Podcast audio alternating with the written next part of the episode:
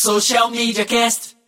Sim, está começando o episódio 303 do Social Media Cast. Hoje, dia 24 de novembro de 2022, devidamente uniformizados aqui, esperando pela estreia da nossa seleção brasileira na Copa do Mundo lá do Catar.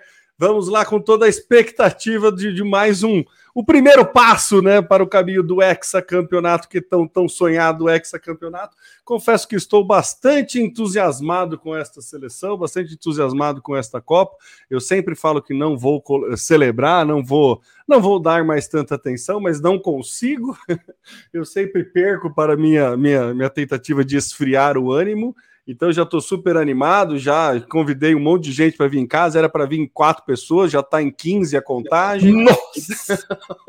já viu como é que tá? É isso, esperando aqui o jogo, mas sempre fazendo com as obrigações, cumprindo com as obrigações aqui do Social Media Cast, que se você quiser acompanhar, você pode acompanhar lá no www.socialmediacast.com.br, facebook.com barra socialmediacast, youtube.com.br barra socialmediacast e em breve linkedin.com.br barra socialmediacast.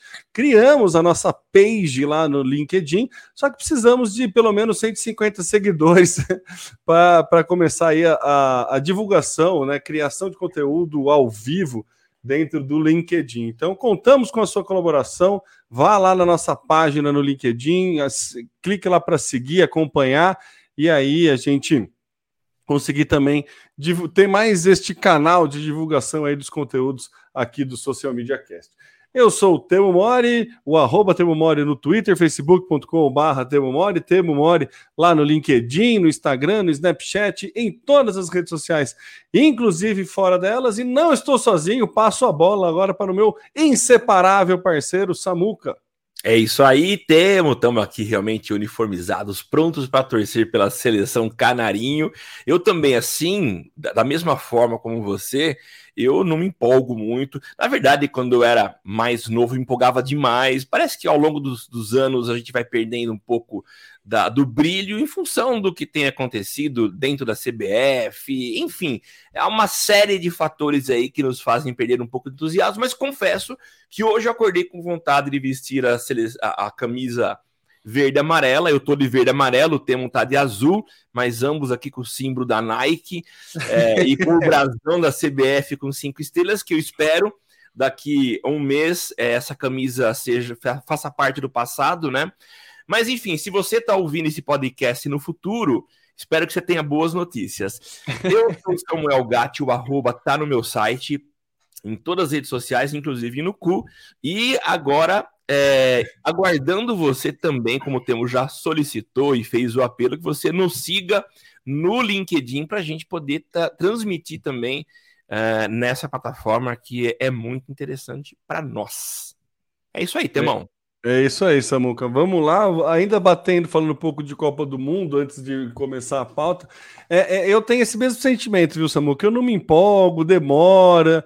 Antes eu contava mais os meses, os dias para chegar, aí eu não, não, encano tanto, mas daí começa assim o evento, né? Você assiste um jogo, daí você vê a Argentina perder para a Arábia Saudita, o Japão ganhando da Alemanha, um monte de coisa acontecer, você fala, é, ah, é, é demais, né? é muito bom. Essa, é, a Espanha metendo 7 a 0 na, na é. Costa Rica, então é, na próxima rodada a gente já vai ter um Espanha e Alemanha se a Alemanha perder, já, vai, já volta para casa. Então, assim, é, é, é, é, muito bom, é muito, é, é bastante, sei lá, eu, eu, eu, eu me cativo muito fácil assim, pelo esporte, eu gosto muito e, e o, o, o, evento como um todo, com todas as restrições, né?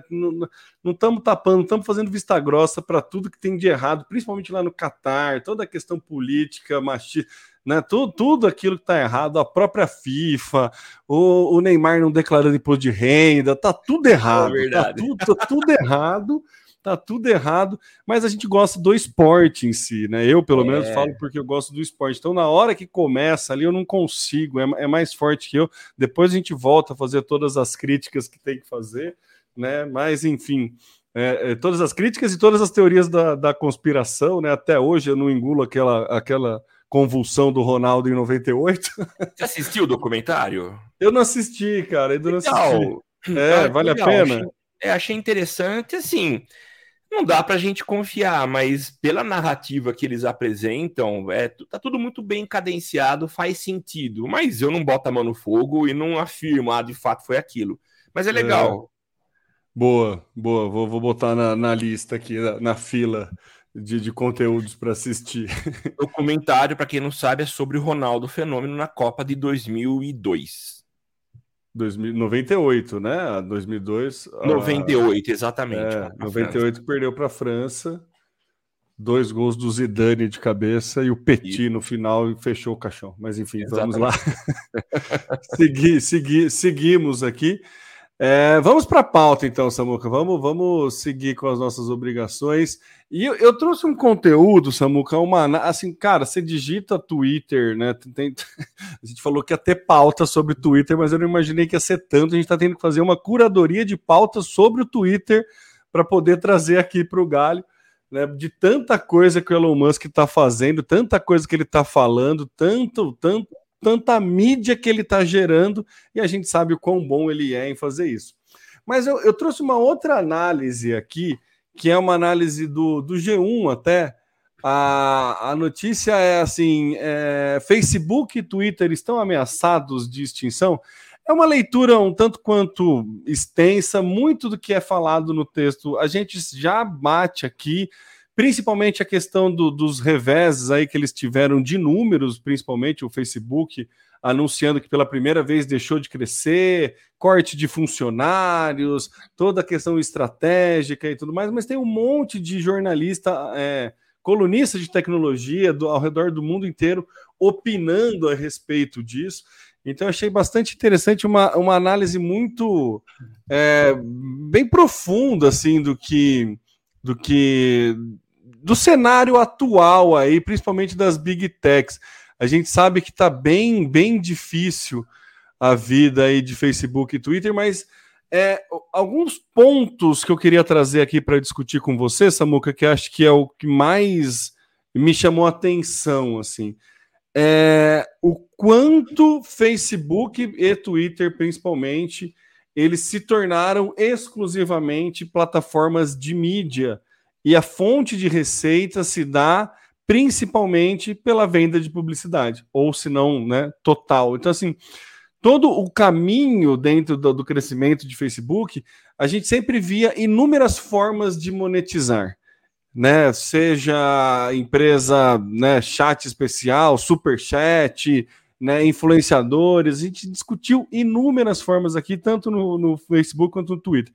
O Elon Musk quis botar o selinho azul de verificado por 8 dólares mensais para quem quisesse ter conta verificada. Então, mais uma forma de monetizar. Mas, no fim das contas, é a publicidade que paga. E quando a publicidade, quando a economia entra numa recessão, a gente que é da área de marketing sabe que a primeira verba a ser cortada, normalmente das empresas, é a verba de marketing. Né? Então vou, eu vou garantir que eu continue funcionando, vou parar de expandir. O marketing serve para você sempre estar em expansão, sempre estar expandindo o seu negócio. Se a coisa vai mal, a primeira coisa que você tenta fazer é, né? Se você tem que cortar algum, algum braço, né? O braço que vai cortar é o braço da expansão. Vou tentar primeiro me manter aqui para não ter prejuízo. Então é, é um modus operandi natural de qualquer empresário a gente sempre fala, né? Existem inúmeras ressalvas quanto a isso, mas é, é bem comum, é, é muito é mais comum do que a gente gostaria, é, que a verba do marketing é sempre a primeira a ser cortada. E, assim, tão claro quanto a água, né? É, fica claro por que, que passa por toda essa dificuldade. Apesar de serem plataformas extremamente complexas, que lidam com inúmeras pessoas, inúmeros veículos, inúmeros can canais de mídia, é, produ inúmeros produtores de conteúdo, todo usuário é um, toda essa disrupção e criatividade, novo formato que uma rede social oferta, no fim das contas, ela nada mais é do que um veículo de mídia. Sim. E aí a economia vai mal, o veículo de mídia tende a ir mal também. Eu, eu achei tão simplista, mas tão poética e tão precisa essa análise que eu queria trazer aqui para a nossa discussão, Samuca.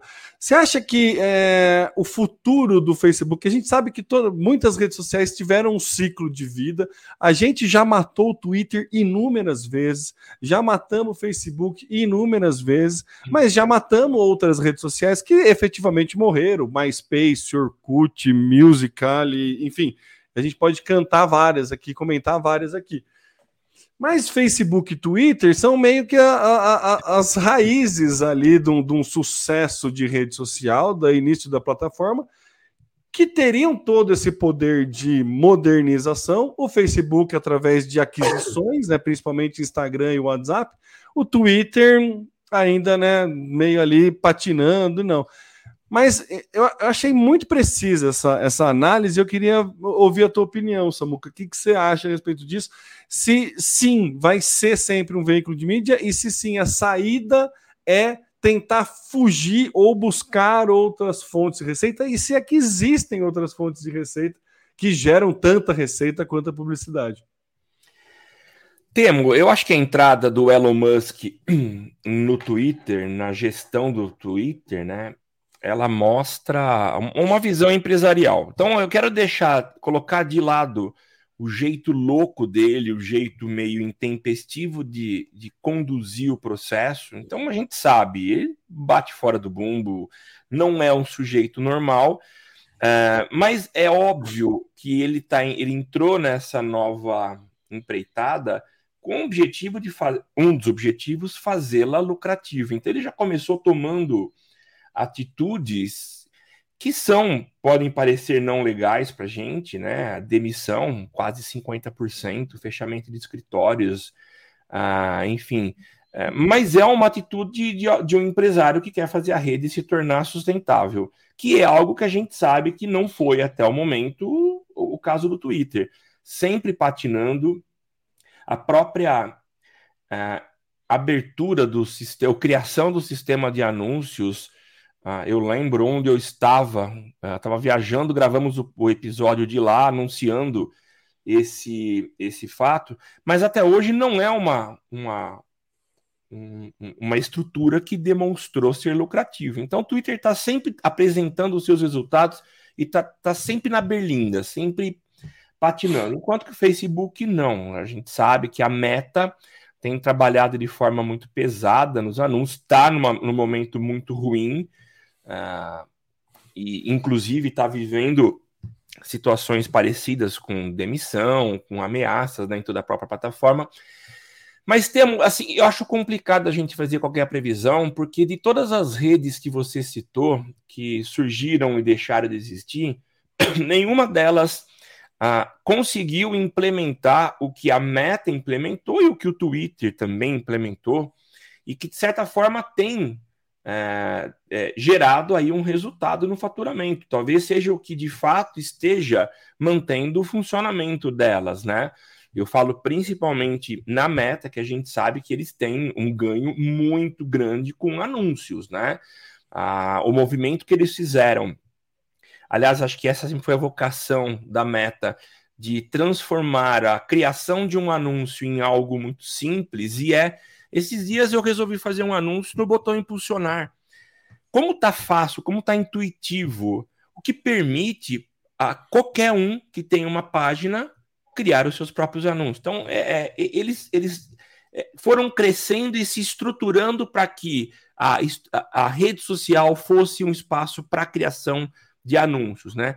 Então, de uma forma democrática de criação de anúncios, né? Não precisa de conhecimento, nenhum conhecimento técnico, nenhum. um simples passo a passo ali, uma segmentação é, muito simples, qualquer, é. efetivamente, qualquer pequeno empresário, qualquer dono, qualquer, qualquer pessoa consegue efetivamente fazer uma campanha e ter um resultado Sim.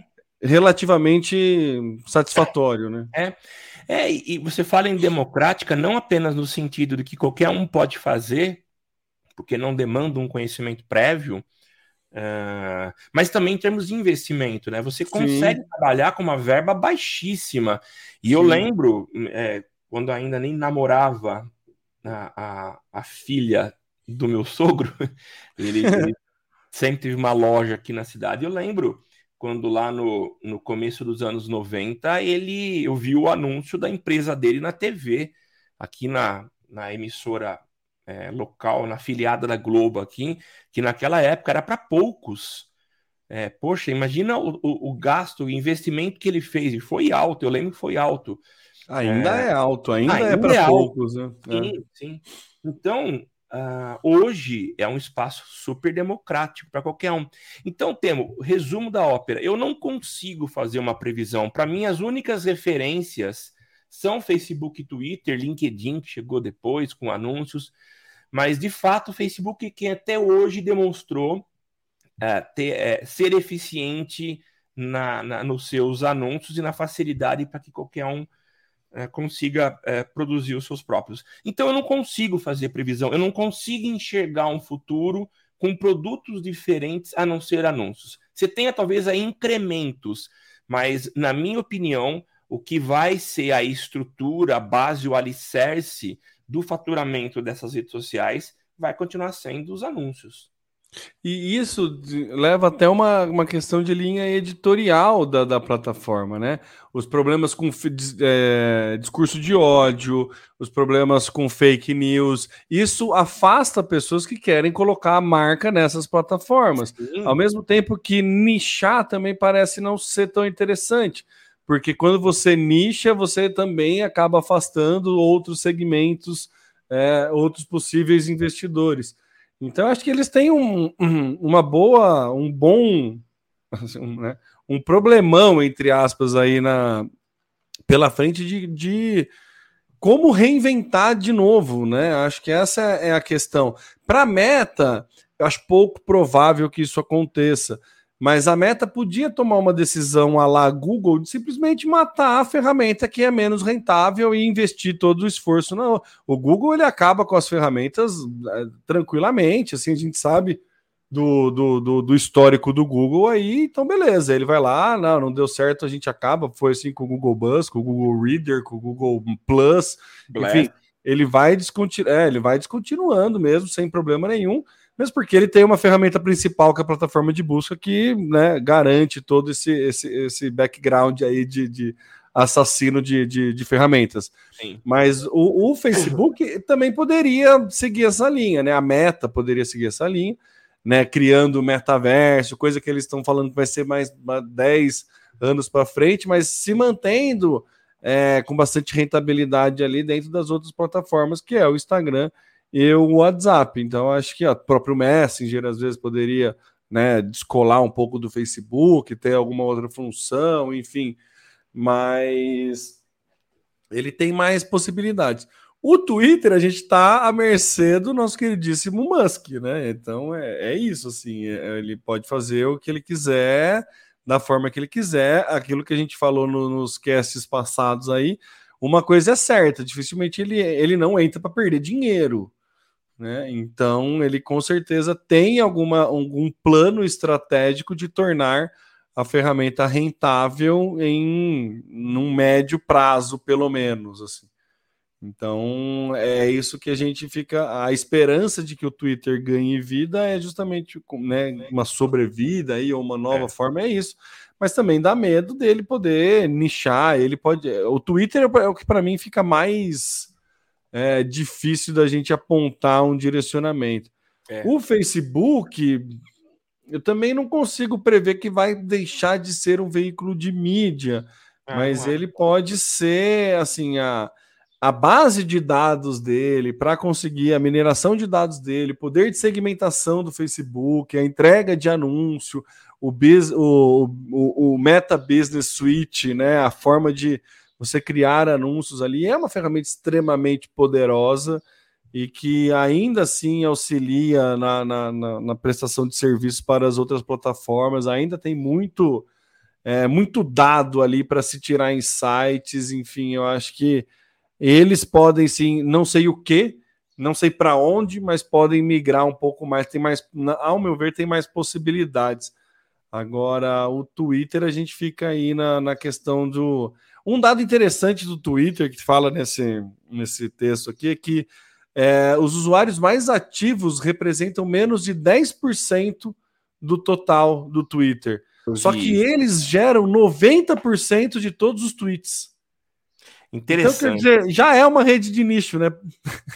É. O problema do Twitter é que a galera não cria conteúdo, né? Não, não é tão intuitivo para a galera criar conteúdo. Não.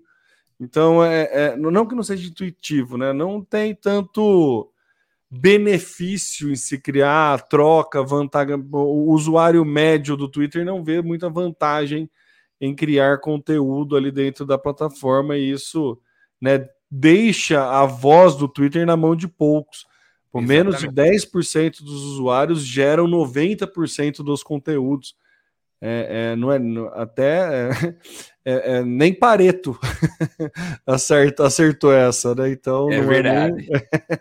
então acho que é, esse esse emaranhado aí que o, que o que o Musk vai ter que tentar ou reforçar, beleza, é isso mesmo, é vou dar voz para esses 10% e os outros 90% fica só como espectador, beleza? Ou tentar ampliar um pouco disso para não ficar tão dependente dessa galera. Bem complicado a situação, né, Samuca? Quem diria pensar cinco anos atrás assim? Nossa, cara. A gente nunca ia chegar nesse nessa discussão, assim. Acho não, que a gente nunca ia. acreditaria que, que, que podia estarmos conversando a respeito disso, né? É, e é um momento de crise no Vale do Silício, né? Porque são várias empresas repensando o seu modelo. E tem um outro detalhe que acho que esse ele acaba pegando muito pesado e é uma questão é, muito discutida, é, aliás, discutida em empresas tradicionais e nunca se imaginou que esse tipo de discussão chegaria nessas é, empresas de tecnologia moderninhas que te, te, te dão uh, uma mesa de ping-pong, te dão hum. restaurantes, suco, cerveja à vontade durante o expediente. É, a gente sempre imaginou que esse seria o melhor lugar do mundo para trabalhar, mas pelo que a gente tem ouvido, a pressão dentro do Facebook, ó, não vou nem falar do Twitter ainda, mas o Facebook, ela tá gigante. É a mesma coisa, imagino eu, enquanto funcionário do Facebook, o meu chefe chegar e falar assim, ó, eu quero que vocês criem o teletransporte. Então, anunciei para geral que o teletransporte estará funcionando uhum. daqui cinco anos, se vira, cria. Então, eles têm relatado que a pressão tem sido é, sobre-humana. Eles têm que criar aquilo que foi prometido, que é o metaverso, do jeito que foi anunciado. Então, isso transformou o ambiente em algo muito pesado. Se a gente olha no Twitter, a mesma coisa. A postura do Elon Musk de falar assim, ó, eu quero que vocês tra... quem tiver afim de trabalhar vai ficar para trabalhar muito, vai ralar muito. E foge, não que a gente não não não precise trabalhar muito. Eu acho que é uma alternativa, se você tá afim, se você curte fazer aquilo, talvez você goste, mas do jeito que ele falou, me soou algo uh, além do que as pessoas suportam. Então a pressão está demais. Então aquilo que no passado era o melhor lugar para se trabalhar e para se produzir, a gente começa a perceber que há uma pressão e quem trabalha já não vai mais trabalhar com a mesma vontade e o mesmo prazer que fazia isso antes. Então, é no, no, no próprio Twitter, né, Samuca? Depois do, a, um dos anúncios de fechar escritório é, do, do Elon Musk foi por conta de pedidos de demissão em massa, galera. Então, ele trucou, ele mandou uma galera embora, ele falou que queria que ia arrancar o couro da galera, que quem ficasse ia, ia ter que trabalhar muito. E isso ocasionou um pedido de demissão aí em massa também. E ele tá naquela posição de, ó, tô fazendo uma seleção natural aqui, é, os bons vão ficar, ele está mantendo essa, essa postura, a postura do, do, do patrão mais escravocata possível, é, assim, é sabe? Mesmo. Tipo, é, é, é, a postura mais arrogante, nojenta, para não abusar do português aqui, é que ele, ele tá usando, assim, ele, ele não tá, ele tá, a, a última preocupação dele é com a pessoa que, que, que fez o Twitter chegar até onde ele chegou para ele comprar. É isso né? Então ele tá pouco, não tá nem ligando. E tá, e tá assim, com essa, com essa postura de que beleza, quer ir, vai, é, você tá me fazendo um favor de ir embora. É. Então, assim. que, que, que 2022 dessa 2022 em pleno 2022. E, aí a gente vê e, e, essa crise que você fala do Vale do Silício a gente vê de perto, né? Vários unicórnios aqui com demissões, né? E, é, e aí de novo você, você é extremamente simplista na análise, a gente chega a uma conclusão que empresa que não dá lucro não é sustentável. Exatamente. por, por mais ridículo que isso possa parecer, né? Eu sempre brinco até, falava para aluno é, em palestra assim, cara, o que, que uma empresa precisa fazer para existir? Né? Qual é a premissa básica que uma empresa precisa fazer para existir? Lucro. É ganhar mais do que gasta. Pode gastar mal, pode desperdiçar dinheiro do jeito que for. Se ganhar mais. Se tiver positivo no final do mês. Existe, né? Você pode ser totalmente, né? é, questionar a forma de ganhar dinheiro. Existe um monte de conversas aí nesse meio. Mas se ganhar mais do que gasta, beleza. É. Se ela gastar mais do que ganha, opa, né? Peraí, vai ter algum. Pro... É, é inevitável em algum momento da, da Chablau, né? Então, é isso. Esses unicórnios que cresceram, contrataram um monte de gente, que faz é com grana de investidor, grana de investidor, o investidor ele nada mais é do que um investidor. Isso mesmo. Então, em algum momento a empresa precisa dar, dar lucro. É. Porque esse investidor ele vai querer o dinheiro, né? Ele está investindo, não está, né, se desprendendo do dinheiro. Então, acho que é, é, é isso, sabe? Não é bonito, é, é, é legal, ver empresas crescendo, é legal ver é, parceiros. Aqui em São Carlos a gente tem uma cena muito forte de, da questão de tecnologia. Algumas startups de São Carlos já foram compradas por grandes empresas, que, que é, o que é muito legal. Mas, né, a gente tem que tomar um certo cuidado aí com essas empresas que estão fazendo esses investimentos. A gente tem que botar um pouco o pé no chão. É. Então, acho que é Fica a lição. E o que eu acho mais legal de tudo isso, Samuca, só para fechar e simplificar, é, é, é, a questão mais simplista e mais clássica do marketing de, de, de, sempre, né?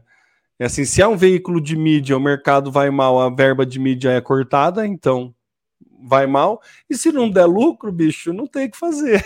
Não tem, não tem mesmo. Não tem o que fazer. Então, quando a gente ensina, coloca em sala de aula para estudar o modelo de negócio das super startups, ela não muda em quase nada do modelo de negócio da padaria do, da de esquina. nenhum. Porque tem as mesmas, o mesmo fluxo de caixa, a mesma contas é. a pagar, tudo, a, a, a, mesma burocracia, os mesmos impostos. Segue a mesma legislação.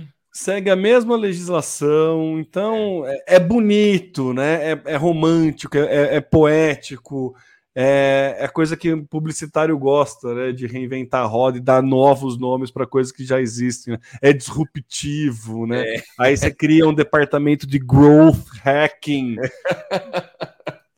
que nada mais é do que um departamento de que busca novas novidades, né? É. Novas formas de crescimento, novas formas de mas a gente gosta de botar, e aí o teu RH é um tech recruiter, né? É. Enfim.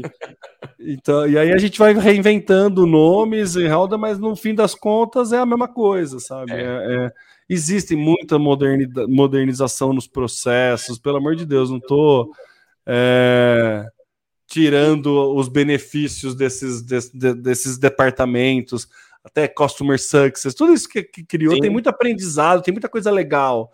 Nesse, o growth hacking eu zoei, mas tem, é uma metodologia, tem, tem coisas legais ali para serem aprendidas, mas o, o, o, basicão, o início, a gente não pode não pode desconsiderar nessa, né, Muca. Acho que é, essa, é, é, esse o ponto que eu queria para fechar. Não desconsideremos o todo todo o histórico do marketing até aqui, assim, sabe? Então, Legal. Acho que era isso. Boa. Pô, meia hora de papo, legal, hein? Oh, foi rápido, é, foi, foi, foi denso, né? Denso. denso. né? É, não, mas é bem legal, vale a pena a leitura dessa, desse texto aí que eu, que eu coloquei na pauta, porque traz bastante, bastante momento reflexivo mesmo, assim, do, do que, que a gente está fazendo, né? Para onde vai. Eu, Acho que o papel do, do profissional de marketing é, é, é, entender isso, né? No, no podcast passado, que inclusive, meu, se você não escutou o podcast com a Bruna, pelo amor de Deus, volta lá e escuta, porque foi é, simplesmente fantástico. Eu comentei desse distanciamento da equipe de marketing e digital, né? Que o digital fica naquela bolha e acha que tudo que está ali dentro é o que é mais importante, que é tudo. É, é o, o digital vive a patotinha da social media ali e acaba sempre trazendo para a pauta o importante é estar naquela plataforma, sair uma plataforma nova e aquilo. E o marketing tem aquela visão mais clássica que né, analisa outros fatores ali. E o que o ideal, no meu ponto de vista, é fazer uma mescla desses dois, assim, uma união, uma conversa mais é, fluida entre esses dois departamentos e não esses dois departamentos ficarem brigando para ver quem tem razão. Então, acho que volta lá no episódio anterior e escuta o papo, que realmente é, foi bastante interessante, assim como essa nossa primeira pauta, certo, Samuca? Certíssimo, Temão. Samuca, por falar em novidades, né? Por falar aí em novas formas, novas mídias, os influenciadores estão crescendo. Inclusive, Samuca, deixa eu fazer um parênteses aqui. Tava rolando no Instagram aqueles, aquele, aquelas, aquelas etiquetinhas, né? De que sua vez, né? Que todo mundo poste, você com o seu cachorro, poste você com o seu que lá. E aí era poste a temática do teu TCC, né? O, a, ah, que legal! É, e aí eu fui buscar o meu e o meu era sobre a profissionalização de pequenos influenciadores. Olha ah, só que legal. legal. Era uma pesquisa que o Armindo fez e de 2014, cara, 2015, na verdade, a pesquisa, eu, eu fiz o TCC em 2016, mas falando sobre a profissionalização de influenciadores de nicho, de micro influenciadores. E aí agora os mega influenciadores parece que tem é, um novo código de ética aí criado pelo Conar, Pois é, Temo. Na verdade, eu achei interessante ouvir falar de Conar para quem trabalha com digital, né? Não existe muito esse assunto, não se fala muito de Conar. Para quem não sabe, Conar é o Conselho é, é Nacional, não lembro se era nacional. É, o, o, Conselho Nacional de Autorregulamentação Publicitária. É. E é um, é um conselho, eu achei muito interessante. Eu acompanhei o processo de formação desse conselho Aliás, não, perdão, eu não acompanhei. Eu acompanhei por muito tempo a atuação do conselho. Ele começou a ganhar corpo, acho que a partir de 90, mas ele foi criado, se não estou enganado, na década de 80. É. E é interessante. Em 80, no, no ano de 1980 foi Legal. criado porque ele tinha como objetivo e tem ainda a autorregulamentação do mercado, que eu acho super interessante. Você não colocar na mão de terceiros, da justiça, do governo, para que eles atuem como reguladores da, da, da classe, né? E aí foi uma junção de agências, anunciantes, produtoras, veículos de comunicação, com a anuência do governo, para que eles se juntassem, montassem um conselho que decidiria por questões uh, que talvez estivessem fora das conformidades, né? Uma propaganda ética, né? Basicamente questões ética. éticas. É. Isso. Então, se você faz um anúncio racista, por exemplo, existem casos, então que tem algum apelo racista, isso vai para o conselho que toma a decisão se, essa, se esse anúncio deve ou não continuar sendo veiculado, se de fato ele tem é, essa informação velada. E então o Conar sempre teve uma função muito uh, atuante de controle, autocontrole dentro do mercado publicitário tradicional. Mas a gente viu ao longo dessas três, quatro décadas, quatro não, três décadas, uh, o, o surgimento do digital também com uma forma muito eficiente e a gente percebe através das informações que a gente vê, o crescimento no investimento publicitário na mídia online, né?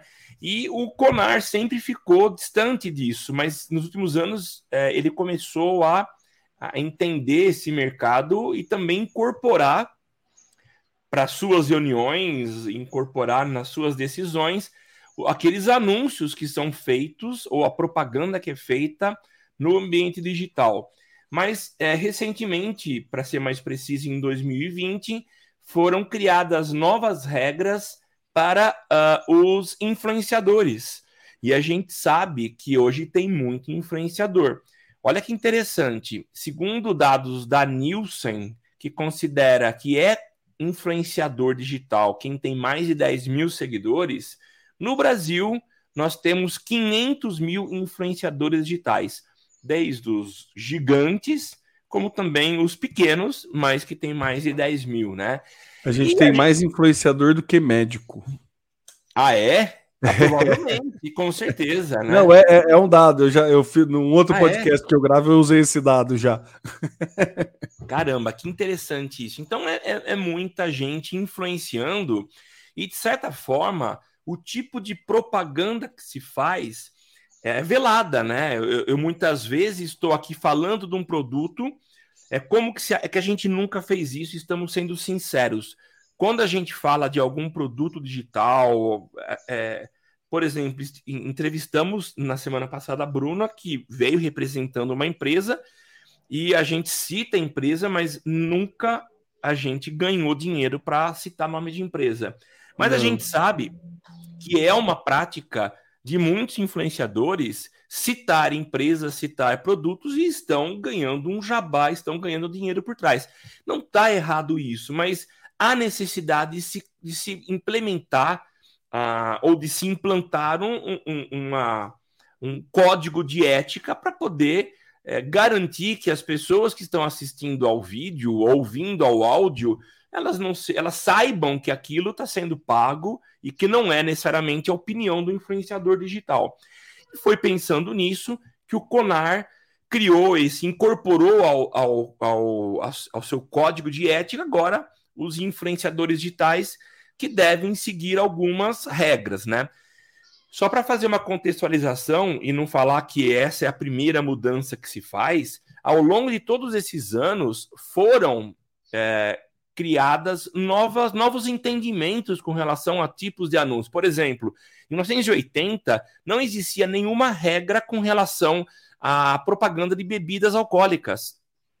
E, e, e, aí o tempo foi passando, questões foram levadas para análise no CONAR e eles decidiram estabelecer critérios para regular os anúncios de bebidas alcoólicas. Isso aconteceu com muitos outros setores, então foram sendo criados anexos. Então tem anexo A, que é o de bebidas, o B, educação, cursos de ensino, uh, o G, médicos, dentistas, veterinários, que são profissões ligadas à área de saúde. Enfim, foram uh, entendimentos que, que foram aparecendo ao longo dos anos e agora chega a vez da publicidade para os influenciadores.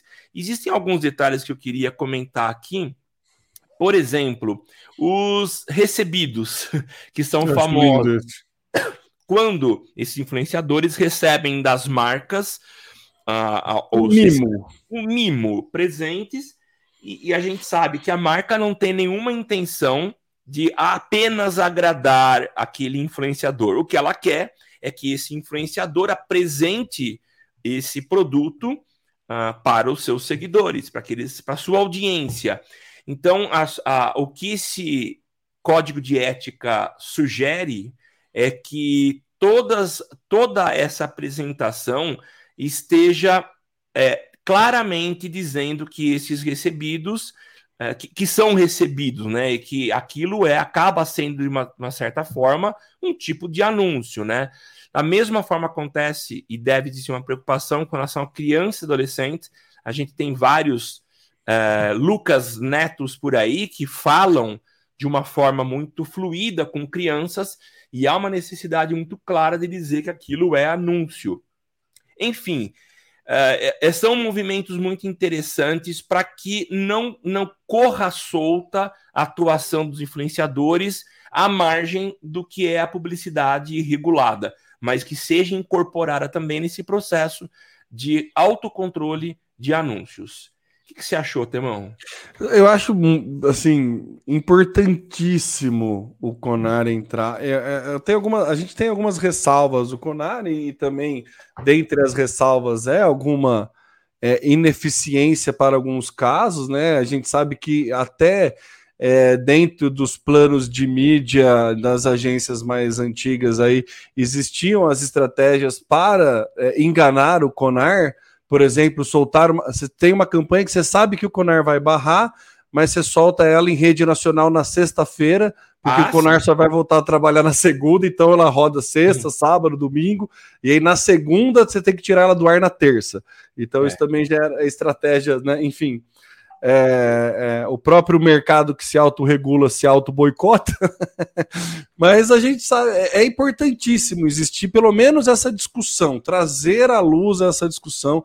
A gente, meu, vai, você que é né, nascido aí nos anos 2000 e, e alguma coisa, vai no YouTube, digita propaganda anos 80 para você ver a, a, as que hoje são bizarrices mas que para a gente era algo natural, assim, eram, eram propagandas, eu lembro de uma da tesourinha da Mundial, que era uma tesourinha do Mickey, que incitava a criança a fazer bullying com a outra, assim, eu, eu tenho, tenho, você, não tem. tem. Era, era, uma, era literalmente uma incitação ao bullying para quem não tivesse a tesoura sabe? É. É, é, assim, tinha da Coca, teve também, né? Eu vi, eu vi refrigereco, que era uma, né, uma forma de denegrir quem não conseguia comprar Coca-Cola. Então, tinha, tinha, tinha, inúmeras, assim, inúmeras. A própria escola é, fez um meia-culpa ali, retratando uma nova forma de retratar as mulheres, porque eram campanhas extremamente machistas, assim, usando, bom, cerveja, né? A gente sabe como é que é. Até pouco tempo atrás, né? Ainda se abusa muito de, dos corpos das mulheres, mas enfim, Mudou, é, né? é, é, melhorou. Assim, era muito pior, era muito pior. Então é importante. E de, em, entrando no digital, você tem, cara, nossa, muito trabalho para fazer. E acho que o ponto mais importante aí são é justamente em relação às crianças, porque elas são um público extremamente suscetível à publicidade. Assim, o próprio é, as publicidades que entram, se você coloca show da Luna para colocar na TV, meu, é um material muito legal de, de, de assistir, um conteúdo. É, o show da Luna, para mim, tá como tá, é o mundo Bigman para os millennials, assim, tá? Para quem é mais antigo vai entender a referência. Mas é muito legal, um conteúdo muito bom para criança e tudo mais, bonito. E aí entra uma propaganda, cara, assim, que vende literalmente um boneco, que ele é um boneco estático, mas na propaganda ele aparece voando, combatendo mal, fazendo um monte de coisa que, que ele não faz de verdade. E vai ludibriando a criança a querer e incentivar esse consumismo na criança, enfim. Então precisa disso no, no meio digital. E influenciadores, né? Eu, eu gosto muito desses recebidos, porque a gente volta naquela outra frase clássica assim se você não paga pelo produto, você é o produto, né? então, basicamente Exatamente. é isso. Exatamente. É. Então, você não está pagando, você está sendo o produto, você está sendo o meio para divulgar aquele produto. Então, assim, é muito importante. Muitos influenciadores já deixam claro que é um anúncio publicitário, que é um, o Instagram tem lá parceria paga com, que deixa claro. Até o informe publicitário para não dar o tom jornalístico a matéria, a, a, conteúdo publicitário também é uma coisa do Conar. Então, acho que é, importantíssimo, mas vai ser um desafio muito difícil e é uma briga quase que é um Davi contra Golias, assim, mas, meu, sem nenhuma chance, eu acho, é. viu, Samuca? Sendo bem é. pragmático, é, é, vai ser muito mais. No digital, principalmente, já tinha estratégias para driblar o, o Conar é, na, no clássico, né? Na, na, na, mídia tradicional, fazendo umas aspas aqui com a mão. No digital, então, eu acho que a galera vai nadar de braçada e o Conar vai apanhar muito. Mas que bom! Fico muito feliz, vejo com ótimos olhos ele trazer aí é, essa, essa discussão, né? Ele, ele estar atento a isso e, tem, tentar autorregulamentar também o, o meio digital, que realmente estamos precisando, né, Samuca? Com certeza, Temão, com certeza. Necessário. Bom, Samuca, vou dar uma seguida aqui, correr um pouco, fazer alguns eh, comentários a respeito dessa próxima pauta, que é sobre a questão de mercado, principalmente, por isso que eu trouxe ela. A troca do CEO da Disney, né? Para você que acha que tá mal, né? Você vê que, que, que a coisa tá mal quando a Disney precisa tomar uma atitude de troca de CEO. A Disney que é um veículo de mídia absurdo, né? Que tem né, um monte de subproduto, um monte de coisa. Eles foram lá e trocaram, chamaram de volta o CEO antigo e deram para ele dois anos para arrumar a casa e indicar um novo CEO que fique mais tempo. Basicamente foi esse o recado. Você chegou a ver esse movimento da Disney, Samuca? Temo, não, mas eu, eu vou depois eu quero comentar. Eu vi o, o movimento que antecede isso, uh, o que estava acontecendo com o CEO antigo. Pode comentar então. Cara, eu, eu a gente assim se programou antes da pandemia para fazer uma viagem para lá. E eu estou falando agora de forma geral Disney. O mesmo CEO do grupo de mídia é quem controlava os parques. Os parques. E assim, é, a gente queria ir para Disney. A gente gostou bastante da Universal, mas a gente começou a ouvir tanta coisa a respeito da Disney, mas muito mal, reclamando, porque existia um, um trabalho, e isso sempre foi muito claro, da, do quão uh, apaixonante ou quão mágico era estar dentro de um parque da Disney. Existe o livro, né? O jeito Disney de encantar Exato. clientes, né? É Exatamente. É referência, tipo a Starbucks para atendimento, é a Disney para imersão experiência, boa experiência do usuário em qualquer que seja o ambiente que você está lá dentro. É, é tornar o mundo mágico realidade, né? Então Isso a Disney mesmo. tem esse, esse, esse valor, né? Só que isso foi sendo muito mudado ao longo, durante o período em que esse CEO atuou, estava à frente, né? E aí eu via muita crítica, eu ouvindo podcasts de, de, de, Existe um que eu sigo já há um bom tempo, que é o é, Rumo Orlando. Uh, cara, só crítica, só crítica, e não só lá, em vários lugares, é, blogs comentando sobre uh, como o serviço tinha decaído bastante, a própria, o próprio atendimento dos, do, de quem trabalha dentro da Disney já tinha mudado por conta de, da, das posturas uh, do então CEO.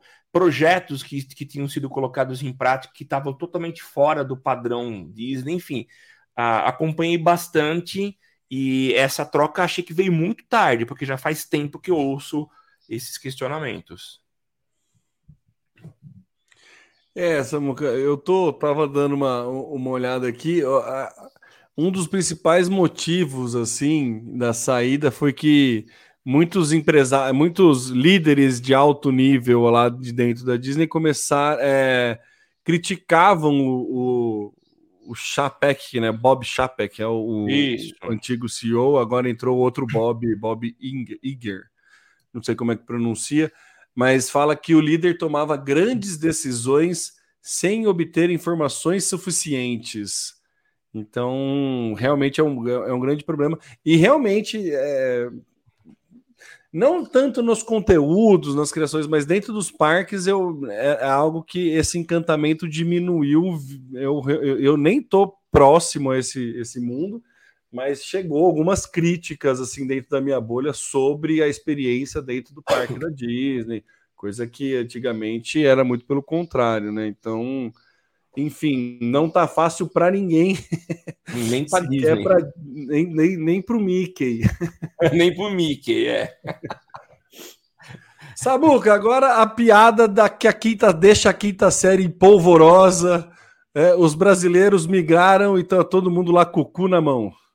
Cara, semana passada, na, especificamente na sexta-feira, foi quando começou a, a bombar essa história do, dessa nova rede social que chega como alternativa ao Twitter, né? Então a galera muito preocupada, e é de se preocupar mesmo, porque muito do que acontece no nosso dia a dia está dentro do Twitter, né? A gente vê que uh, não existem mais anúncios que são feitos, como no passado, para assessoria de imprensa, para coletiva, convocando-se uma coletiva e nessa coletiva se fazia os anúncios. É, hoje tudo acontece por Twitter, então declarações da, de, políticos, empresários, é, não é mais aquela nota que vale, o que vale é o que uh, foi colocado no Twitter, né? Então hoje. Quando, Deixa eu fazer um parênteses, quando Oi. conveniente, né? A gente sabe que o ah, Diário sim. Oficial do Brasil se tornou o Twitter até o resultado da eleição, que teve um silêncio e um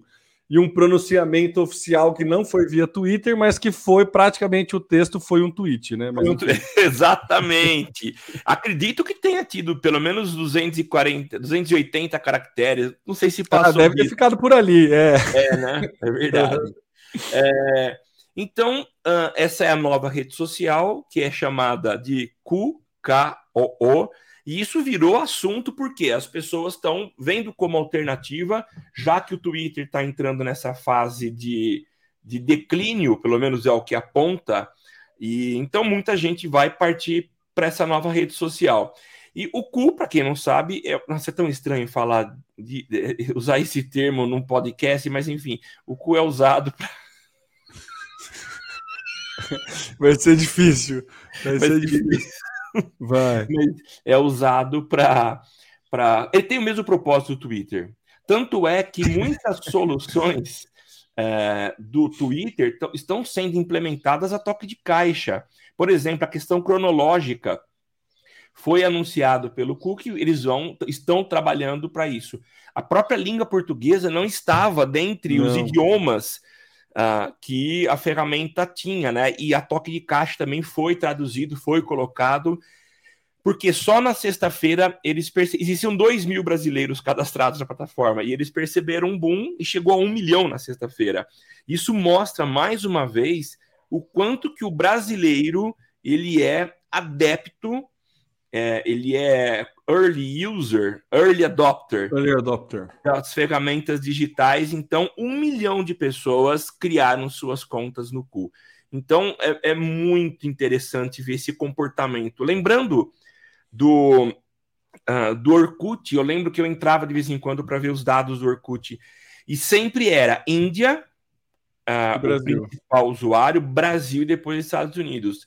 E a lógica está se repetindo agora. Índia, até porque ele foi criado lá, é onde tem o maior número de usuários, e o Brasil vem agora em segundo, tanto que eles estão assim, abraçaram a, a, o Brasil de uma forma, estão torcendo pela seleção brasileira, colocaram uma bandeirinha no passarinho da rede social, que é o símbolo. Então, é, eu achei interessante esse movimento, mas muito mais pelo ponto de vista do usuário e do brasileiro especificamente, né? O, o como que ele de, quanto que ele depende de uma rede social e correu lá para poder garantir o, a sua conta. E é. fala. Não, é, eu ia comentar né, desse, desse comportamento do brasileiro que é muito legal. É, é, é, toda vez que cai Facebook, WhatsApp, você vê as outras redes enchendo, né, de brasileiro. O Twitter, né, assim, bomba quando o WhatsApp tá fora, o quando o Facebook e o Instagram tá fora. O Telegram bomba quando o, o WhatsApp cai. Então, é, é... tem dois pontos para a gente analisar. Primeiro, pela angústia da falta de, algum, de alguma ferramenta do brasileiro. É. Acho que é interessante a gente analisar isso. E segundo, como a plataforma se comporta mediante a esse boom dos BR na, na, na rede.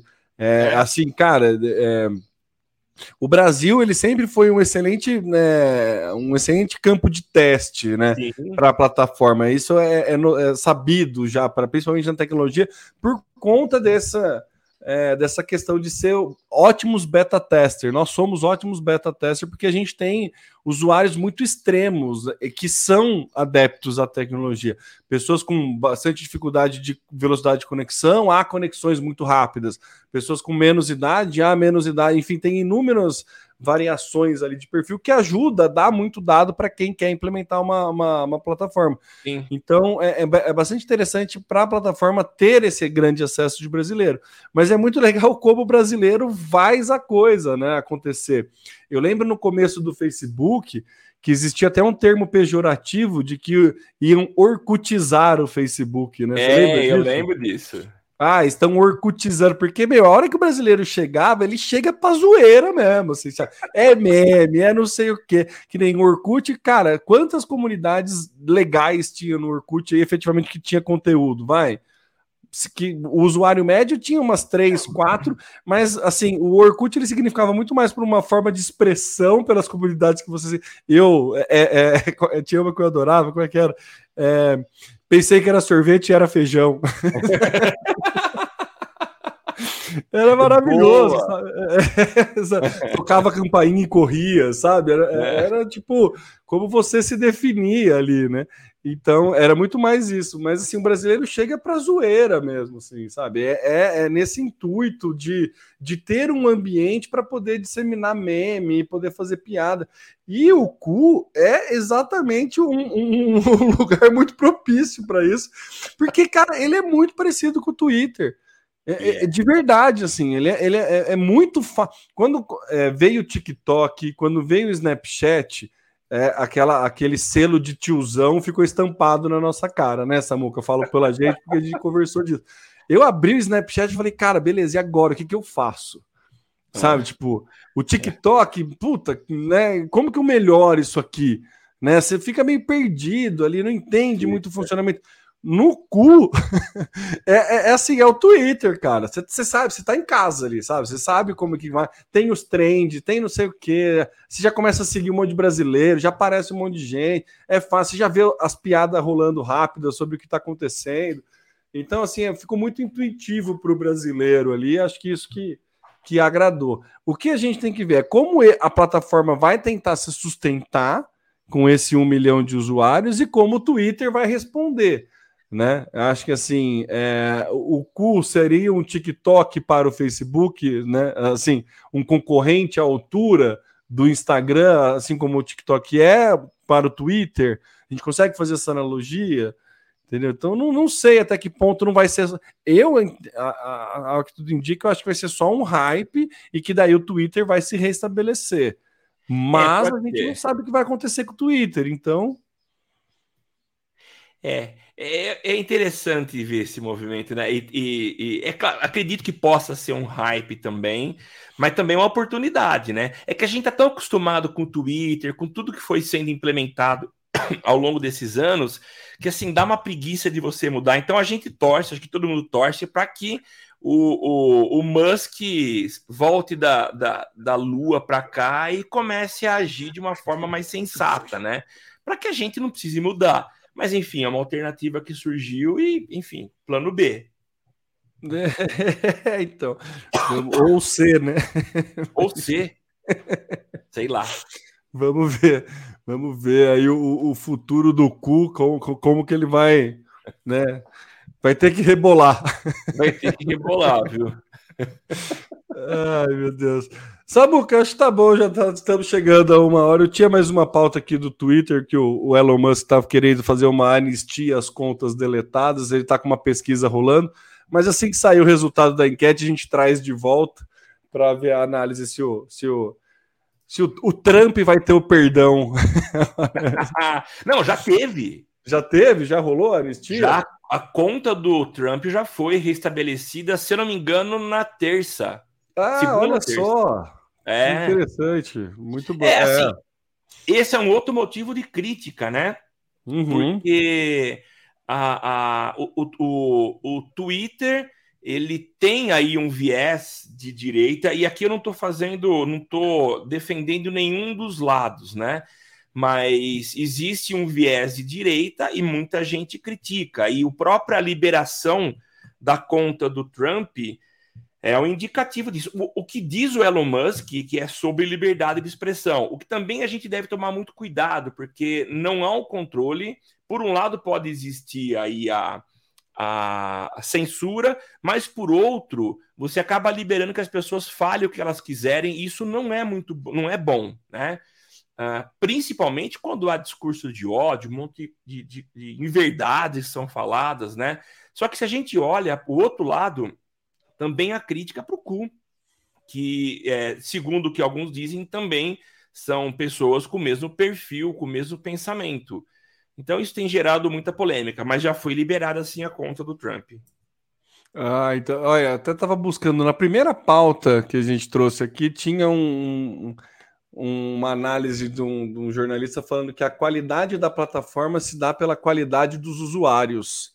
né? Então, mais esse teu, só para não, não é uma, não é um, não é uma classificação, né? Não, você não, tá, não, não, é, não, não é um julgamento sobre o Twitter ter mais viés de direita ou esquerda, é uma análise do, do conteúdo que é disseminado lá dentro. Ponto. Né? É, é, é, isso. E aí, de novo, né? Esse tipo de tom político e, e, e é, como que eu posso dizer? Nossa, me fugiu a palavra quando a pessoa ela é o, o Bolsonaro ele fa faz aqueles depoimentos para gerar buzz, né? Ele é, nossa, polêmico, né? Quando esses, esses assuntos polêmicos e delicados assim acabam também afastando anunciantes, né? Porque eles não vão, a marca não vai querer se indispor com nenhum público e aí de novo mais uma batata quente aí na mão do nosso queridíssimo Elon Musk. Maravilha, Samuca. Maravilha, Temão. Maravilha. Muito bom, então vamos lá, todo mundo aquecendo. Já estou recebendo mensagem do meu cunhado falando que por ele já estava bêbado para preparar para o jogo do Brasil aqui. Vamos aquecer aí, vamos se preparar, vamos Brasil. Brasil e Sérvia logo mais aqui entrando em campo. E é isso, vamos finalizando o episódio 303 do Social Media Cast em ritmo de Copa do Mundo. Lembrando que se você quiser acompanhar, é lá www.socialmediacast.com.br facebook.com.br socialmediacast, youtube.com.br socialmediacast e em breve LinkedIn, em breve não, já, já temos a página no LinkedIn, mas em breve com conteúdo ao vivo lá no linkedin.com é, socialmediacast. Então dá aquela força, acompanha a gente lá para poder fazer conteúdo ao vivo lá também. É, eu sou o Temo Mori, o arroba Temo Mori no Twitter, facebook.com.br Temo Mori, Temo Mori lá no LinkedIn, no Snapchat, no Instagram, no cu e em todas as redes sociais, inclusive fora delas, e passa a bola aí com essa piadinha de quinta série para o Samu. É isso aí, Temão. Foi um prazer hoje conversar com vocês, passando todas essas informações. E a gente volta a se encontrar na próxima semana. Você já sabe minhas redes sociais, estou cansado de falar. Tá no meu site ou em alguma Samuel Gatti. E a gente se encontra por aí. Um abraço e até mais. Maravilha, valeu. Valeu. Aqui você aparece, aqui você acontece. Social Media Cast.